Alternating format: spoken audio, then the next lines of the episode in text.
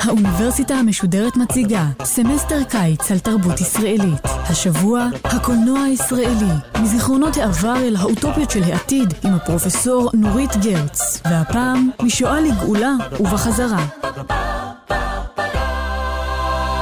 אנחנו מדברים על זיכרון בקולנוע, אבל השאלה מה זה זיכרון? זיכרון, ברור, זה מחשבה על דברים שהיו, אבל מחשבה על דברים שהיו מושפעת מהרבה דברים. זיכרון הוא גם שכחה של דברים שהיו, גם עיוות של דברים שהיו. ואני רוצה לדבר היום על סוג מסוים של זיכרון שמושפע מטראומות. אז בשביל זה צריך להתחיל להגדיר מה זו טראומה. וכמובן, מי שישמש לנו מורה דרך זה פרויד. טראומה זה אירוע שלא נקלט בתודעה, כיוון שהוא היה כל כך נורא, כל כך היום, כל כך אי אפשר היה לעמוד בו, שהוא נשכח. הוא נשכח, ולכן הוא לא יכול להיכנס לתוך איזה ביוגרפיה שלנו, לתוך שרשרת סיבתית, לשרשרת שתוביל מהזיכרון של העבר אל ההווה שלנו ואל תוכניות בעתיד. זה בשלב הראשון. פרויד מדבר על שלושה שלבים. השלב הראשון נקרא שלב ההשתקה. לא זוכרים, לא יודעים, לא היה. אבל כל מה שלא היה, כמובן, נמצא בפנים וקובע את ההתנהגויות שלנו וקובע את התודעה, גם בלי שנדע. השלב השני זה שלב החזרה, acting out. בשלב מסוים האירוע חוזר. עכשיו, הוא חוזר, שוב, לא כמשהו שקרה בעבר ואנחנו זוכרים אותו, אלא הוא חוזר כמשהו שקורה שוב ושוב בהווה. ובכל מיני תחפושות. למשל, אה, עברתי אונס לפני הרבה מאוד שנים, שכחתי את זה, והנה זה בא בדמות של כל גבר מפחיד אותי, תמונות מסוימות מפחידות אותי, דברים מזכירים לי ואני לא יודעת בדיוק מה. זה השלב של החזרה, פרויד קורא לזה גם acting out. השלב השלישי זה השלב של העיבוד. זה השלב שבו אנחנו מבינים, מוכנים לזכור, מוכנים להתמודד עם מה שהיה, ולהכניס אותו לתוך הביוגרפיה האמיתית, לתוך השרשרת הסיבתית, כלומר, מקומו בעבר. יש לנו איזה זיכרון של דבר נורא שקרה. בהווה אנחנו כבר חיים חיים אחרים, אנחנו יכולים לתכנן לנו את העתיד בלי שהטראומה הזאת תחזור אל ההווה ואל העתיד ולא תאפשר לנו לבנות איזשהו רצף. אז זה הטראומה, ועליה אנחנו נדבר ונמצא אותה בקולנוע. אנחנו מדברים על טראומות תרבותיות כמובן, כי טראומות ביוגרפיות זה שיעור לפסיכולוגים, ואני באה מקולנוע. אנחנו מדברים על ארבע הרצאות. אז ההרצאה הראשונה תעסוק בקולנוע דוקומנטרי בשנות ה-50 וה-60, שמספר את הסיפור של המעבר משואה לגאולה, ומנסה לתאר את האופן שבו העולים הגיעו מאירופה, התיישבו בארץ, התמקמו בה, אבל מה שאנחנו נראה זה איך השואה והזיכרון של השואה מתפרץ ומחבל בסיפור הזה. שתי ההרצאות הבאות ננסה להבין מדוע השואה לא עזבה אותנו בחיים שלנו כאן. מדוע התרבות עדיין מלאה בה. מדוע אירועים שקרו לפני 70 שנה חוזרים בתחפושות כאילו הם קורים עכשיו. מדוע האויבים שלנו היום עדיין נתפסים אצלנו כאילו אלה היו נאצים. מדוע אירועים קשים מיד מושווים למה שהיה שם אז. אחת הסיבות שנמצא זה המצב שלנו בין מלחמות וטרור, וגם זיכרונות העבר שלנו. ההרצאה האחרונה, אני רוצה לסיים בנימה אופטימית יותר, תעסוק באיזושהי אפשרות של העתיד. נעזוב את הזיכרון ונראה איך מתוך זיכרון אנחנו יכולים לבנות גם איזושהי תמונה עתיד אופטימית אפשרית. אז זה ארבע הרצאות, ואני מתחילה בהרצאה הראשונה, ש... עוסקת בסרטים דוקומנטריים בשנות ה-50 וה-60, שנושאם היה שואה. אז כאמור, בסרטים האלה, מה שקורה זה הם מנסים לתאר את העולים שהגיעו ארצה ואיך הם משתלבים בארץ, עם הרבה דברי שבח והלל. אה, זה בדרך כלל סרטי תעמולה, סרטים ציוניים, במקרים רבים הם נועדו גם לגייס כסף מחוץ לארץ. חלק מהסרטים אין לי גם תאריכים, כי הם, הם נמצאים בארכיון והם לא ממוספרים, לא ממוינים. ואני ישר אעבור לדוגמה. הסרט השיבה הביתה. השיבה הביתה מתאר עולים שהגיעו מהמחנות בקפריסין לארץ ישראל. One of the greatest days against the camps was one on the island of Cyprus. This was no ordinary battle against an ordinary prison. Cyprus was for the elite, those who had escaped the mass murders of the Nazis and had cheated the gas chambers. But on Cyprus, they waited for years for the prison gates to be opened. On January the 25th, when the Jews of Israel were holding their first elections, the Jews of Cyprus were at last being given their release to final freedom. הדרך ברורה. הם היו שם בתוך הזוועה ובתוך האימה, והם הגיעו להנה, וזה הרגע לא חיכו, כמו שאומר הפסקול. הם הגיעו לארץ זבת חלב ודבש, הם הגיעו למקום שעליו הם חלמו. Now, on Cyprus and elsewhere, the gates are wide open. Now the families on their way to Israel can be stopped by only one hand, our hand. On their part, the Jews of Cyprus were sustained by the story of Exodus from the Bible. And the Lord said unto Moses, I have surely seen the affliction of my people, and I have heard their cry by reason of their taskmasters, For I know their sorrow. And I am come down to deliver them unto a land good and large, unto a land flowing with milk and honey. The last of the prisoners remaining in the camp achieved their exodus on February the 11th. This was their moment of victory. וברקע אנחנו רואים אותם בונים, עובדים את האדמה, מסתובבים בארץ, גם מקימים משפחה, אבל מה שקורה זה, הסרט עברנו באמת מהשואה אל הגאולה, אבל אנחנו גומרים שוב בסיפור של השואה. שוב חוזרים למחנות באירופה, שוב המחנות האלה מושווים למחנות כאן. But when they arrive in the promised land, many find themselves waiting once more. In camps, waiting for a home. If we keep them waiting, these reception centers will become DP camps. In Israel, their own homeland. Is this something to celebrate? Is this final battle going to be lost because the task and the opportunity are bigger than ever before? If we fail them, then Hatzor need never have been fought. Then why did its people risk their lives? Are camps in Europe being emptied just to make new ones in Israel? הטקסט אומר, האם המחנות כאן מחנות חדשים בישראל? הטקסט הזה נועד למשוך את התורמים מחוץ לארץ, אבל הוא מייצר מבנה שחוזר בכל הסרטים הללו. זה מתחיל בשואה, אנחנו עוברים לארץ ישראל, אנחנו בונים ונבנים כאן, והסרט מסתיים משום מה בחזרה אל האירוע הנורא שהיה, לא בסוף טוב, לא בהשתלבות והשתרשות. עוד למשל, דוגמה אחרת, סרט שנקרא הולדת הנבואה. הוא מתחיל בניצולים שמגיעים ארצה ובשממה. הארץ עדיין שוממה, הזיכרון של אירופה עדיין חי, יש איזו הגבלה בין השממה לזיכרון ההוא, ומהשממה, מהזיכרון, אנחנו מגיעים אל המקום שבו נבנים יישובים בארץ ישראל. I see it from the deck of a battered ship. I'm Gershon Rabinovitz from Krakow in Poland. From where I stand, Palestine looks like paradise. It is the first clear light I have seen in all my 17 years. Say what we see as our ship touches the soil of the promised land, for our eyes are filled with tears of joy. Do you know what it is to be welcome after a lifetime of being hated and hunted from land to land? No, we really don't see clearly. It is more a matter of feeling. Feeling that at last we are among our own. To us, Palestine is a smile, a neighbor, a fellow Jew. It is shalom spoken over and over by smiling eyes. והטקסט אומר, הפסקול אומר, מאיפה שאני עומד, הארץ נראית כגן עדן. לגבינו, פלסטינה היא חיוך, שלום שנאמר שוב ושוב בעיניים מחייכות. אבל הסרט מסתיים באירועים של מלחמה, והפעם זה מלחמות כאן, ובתחושה של מחסור. ובסופו של דבר באימה מפני החורבן שחוזר כי הוא מתואר שוב לקראת הסוף. Yesterday it was the barriers set up at the threshold of the homeland.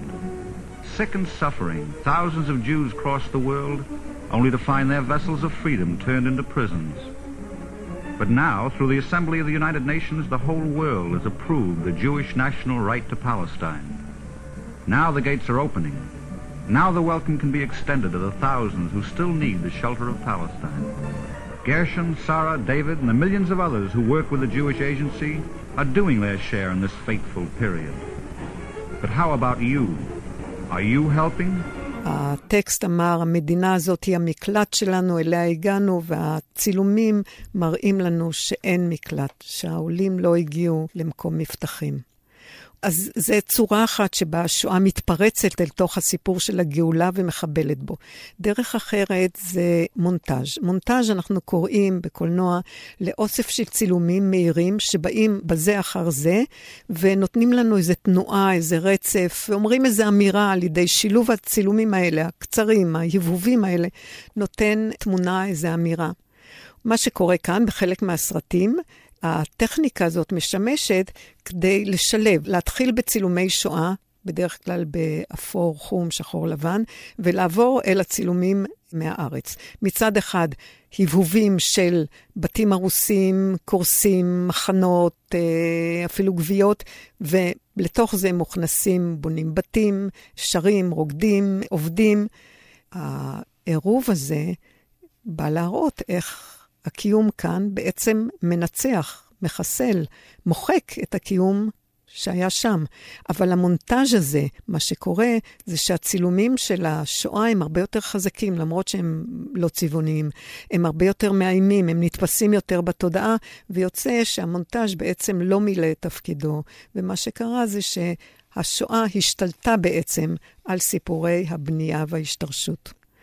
בסרט למשל, כמו המדינה שלנו, יש ככה, יש צילומים של הרס, ואז מגדל שנבנה כאן, ושוב צילומים של בתים קורסים, ואז יש תיאור של בית שנבנה, אחר כך עיר.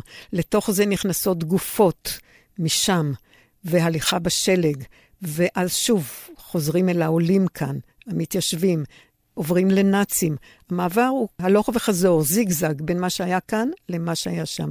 ובסופו של דבר, אחרי סרט כזה, אנחנו לא יודעים, כאילו, איפה ההרס, כאן או שם? אה, מה קרס? קרס שם משהו? קרס כאן משהו? רכבות, הרכבות שראינו זה רכבות של מוות או רכבות של חיים? וזה חוזר גם בסרטים אחרים, בסרט כמו ילדי אקסודוס למשל. הייתה איזו תמונה של ילדים שהגיעו ארצה לאחר המלחמה, והבמאי מנסה לחפש אותם. What sort of people are they who have declared that never again will they be victims? These are the questions we asked ourselves in a film search you are about to see. A search that set out to trace the whereabouts and well-being of these orphans and survivors of 20 years ago. Stirred by this picture in our archives, we were determined to bridge the passage of time, to trace their journey, and to tell their story. The 20 years of homecoming and the miraculous saga of the children of the Exodus. הבמאי הולך ממקום למקום, בסופו של דבר מוצא אותם ומציג אותם בהשתרשות שלהם בארץ. זה הסיפור. אבל במהלך הסרט, שוב, מחנות הריכוז משתלבים במצעד צבאי, המצעד הצבאי אה, חוזר לאירופה. אנחנו מוצאים איזו תערובת של מה שהיה ומה שהווה, ומה שהיה נכנס לתוך ההווה ומאחר עליו, לא מאפשר לו בעצם להתקדם אל העתיד. The occasion? Independence Day in Israel. Place, Haifa, Israel's great port city, symbol of freedom. For old settlers and newcomers alike, for trim young cadets who did not know that within months they would be in Sinai. Haifa, freedom, fulfilled for so many of these fighters and survivors of yesterday's death camps. Today's holiday in Haifa for some special few here triggers moments of painful recall. The present marches by neatly, properly, in step. But how often for some does the not so dead past fall in step as well? התמונות הללו והזיכרונות הללו בעצם מעלים אל המסך את מה שהסרטים נועדו להשכיח. כאילו להראות, השואה הייתה שמה, כל הביטוי הזה, משואה לגאולה. משואה, משהו שהיה, אנחנו עוברים לגאולה. אבל הסרטים הופכים את זה, ומגאולה חוזרים לשואה. דרך אחרת שבה הדברים האלה קורים, זה שעצם הדמות של הניצול, אחת המטרות של הסרטים זה להציג את הניצול היהודי הגלותי, שמגיע לארץ ישראל, וכאן הוא הופך ליהודי חדש, לעברי, שרירי, חזק, בלי אימות ובלי חרדות. אז יש למשל סרט שנקרא עולים. אנחנו רואים נערים עובדים משחקים, רצים, שוחים, משיתים סירה, רוקדים, שמחה מתחת לשמש הזורחת. והפסקול אומר, כאן הם הגיעו, כאן שמש, כאן הם הופכים עובדי אדמה, גופותיהם חזקים, הם בוני העתיד של ארץ ישראל. אבל קורים שני דברים. אחד, הם נראים מתאמצים מדי להראות חזקים ובמשחקים, בעבודה, בנחישות, בשרירים. זה נראה קצת מוגזם, זה נראה קצת חיקוי של משהו שהם היו רוצים להיות. ובפסקול חוזרת שוב ושוב הזהות הישנה. ילדים אלה שרק אתמול היו נרדפים, מוכים ומורבים, הנה הם שוב חזרו לחיים, אבל הדמות של הנרדף, המוכה והמורעב משתלטת בעצם על התמונה.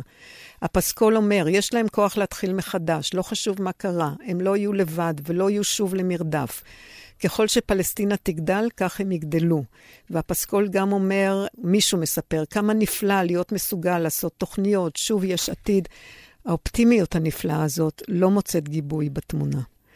יש עוד דבר שמביא את השואה בחזרה, מחזיר אותה אל הגאולה, זה הבתים. חלק גדול מהסיפור הוא סיפור של בית שנהרס, וכאן, במקום הזה, בונים בית אחר. למשל, סרט כמו המדינה שלנו, אנחנו רואים בתים שנבנים בכפר, בעיר. כאמור, זה בתוך מונטאז' של בתים קורסים באירופה, כך שאנחנו לא בטוחים לגמרי אם באמת נבנים כאן בתים, ובאמת הבית כאן הוא מקלט. ועל זה ניתן לנו נאום של משה דיין, נאום מוכר וידוע, שהוא אומר, יש לנו אלמנות, יתומים, משפחות שכולות, אין לנו חיילים יתומים, אין לנו חיילים נשכחים. אין בין מדינת ישראל בית שאין בו מת, אבל אין מת שאין לו בית. הנאום של משה דיין בא לתאר מציאות חדשה, מציאות של בנייה, מציאות שהיא רחוקה מההרס והחורבן והאימה של העבר. אבל על מה הוא מדבר? על חיילים יתומים, על חיילים נשכחים, ואם מופיע כאן הבית שסוף סוף הגענו אליו, בעצם זה בית שיש בו מתים. אלה היו הדוגמאות, ואני רוצה עכשיו לסכם ולהגיד שקורה כאן דבר פשוט מאוד. שיש שם מבנה שהוא המבנה האידיאולוגי, זה השיח שהנחה את הציונות. אנחנו עזבנו את המקום ההוא, אנחנו מגיעים למקום חדש. אנחנו עזבנו, במקרה הזה, את אירופה של השואה והשנאה וההרס, ואנחנו מגיעים אל מקום חדש, בונים כאן בית חדש, אדם חדש, חברה חדשה. אבל המבנה הזה נעצר. כאילו השעון הכרונולוגי שצריך היה להניע אותו נתקע, משום שתמונות של השואה חוזרות. כמו שאמרנו, אם נחזור לפרויד, הן חוזרות כאקטינג אאוט, כשלב החזרה. זאת אומרת, לא כזיכרון של משהו שהיה, אלא כמשהו שמופיע ומאכיר את ההווה, ולא מאפשר בעצם לחוות ולחיות אותו. אז עכשיו אני רוצה לעבור כבר להכין את הצעדים הבאים לקראת ההרצאה הבאה. הסרטים שאני הזכרתי כאן, הם ברובם נעשו בשנות ה-50. זה השנים שנחשב, ההיסטוריונים רואים בהם שנים של השתקה, שבהם הניצולים הגיעו לארץ, לא רצו לספר את מה שעבר עליהם, והמקבלים, הוותיקים, לא רצו גם לשמוע. הזיכרון היה חזק מדי, פרויד יגיד שלב ההשתקה. ההיסטוריונים אומרים, הם באו למציאות שבה הם נחשבו כצאן לטבח, הם ניסו להידמות, הם ניסו להשתלב ולהיזכר במה שהיה בעבר ולהזכיר, זה לא דרך להשתלב. אבל בשנות ה-60, אחרי משפט אייכמן, אנחנו נכנסים כבר לשלב שבו מדברים על השואה, מספרים. מה שפרויד קורא, מאבדים את האבל. ולפי פרויד, ולפי גם חוקרים שבאו אחריו, השלב שבו אתה מספר, יש שומע, יש דובר, יש סיפור, אתה יכול לחזור אל האירועים ולספר אותם, זה השלב שבו אתה מתמודד עם האירוע הנורא, ומחזיר אותו למקומו, למקום שבו הוא צריך להיות. חלק מהעבר שלך, חלק מהזיכרון שלך.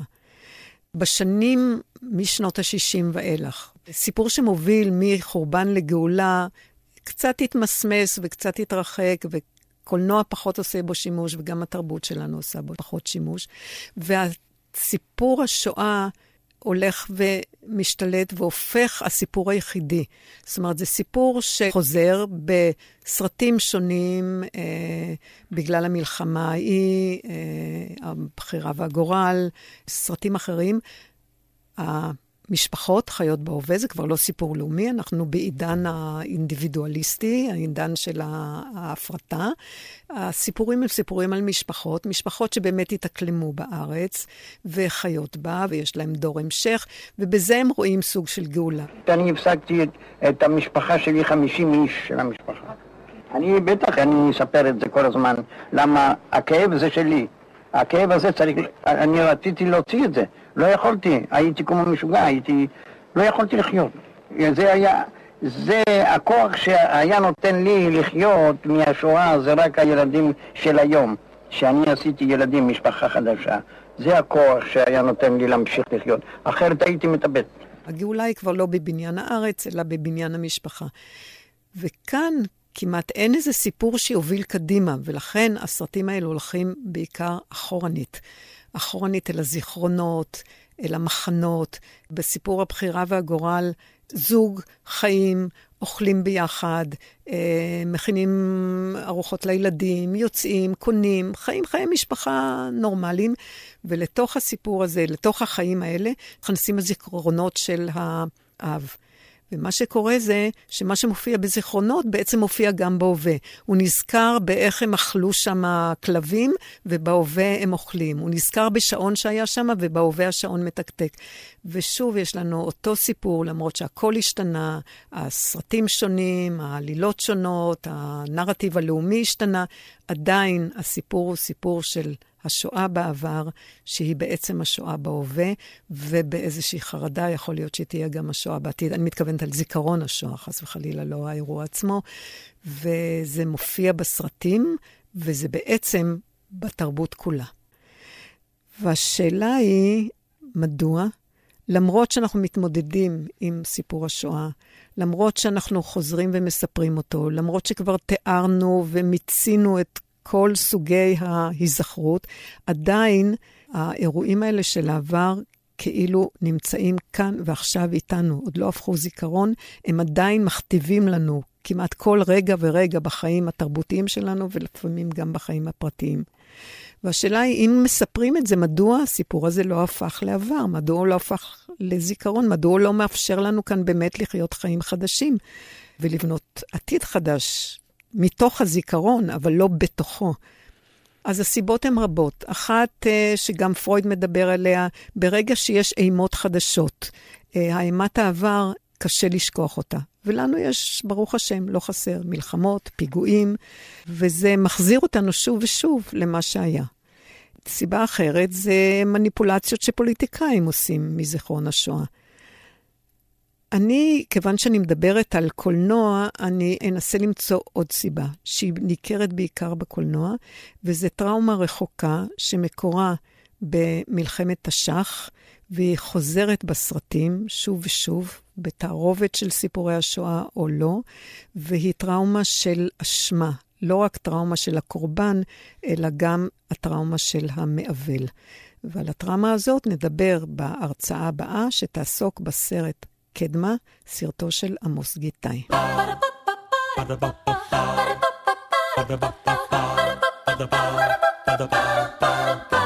האוניברסיטה המשודרת, סמסטר הקיץ על תרבות ישראלית. הפרופסור נורית גרץ שוחחה על משואה לגאולה ובחזרה בקולנוע הישראלי. עורכת יפעת שחם, ביצוע טכני קיקו נדב, מפיק אייל שחר. מערכת האוניברסיטה המשודרת, מאיה להט קרמן וליאור פרידמן. האוניברסיטה המשודרת, בכל זמן שתרצו, באתר וביישומון אפליקציה של גל"צ וגם בדף הפייסבוק של האוניברסיטה המשודרת.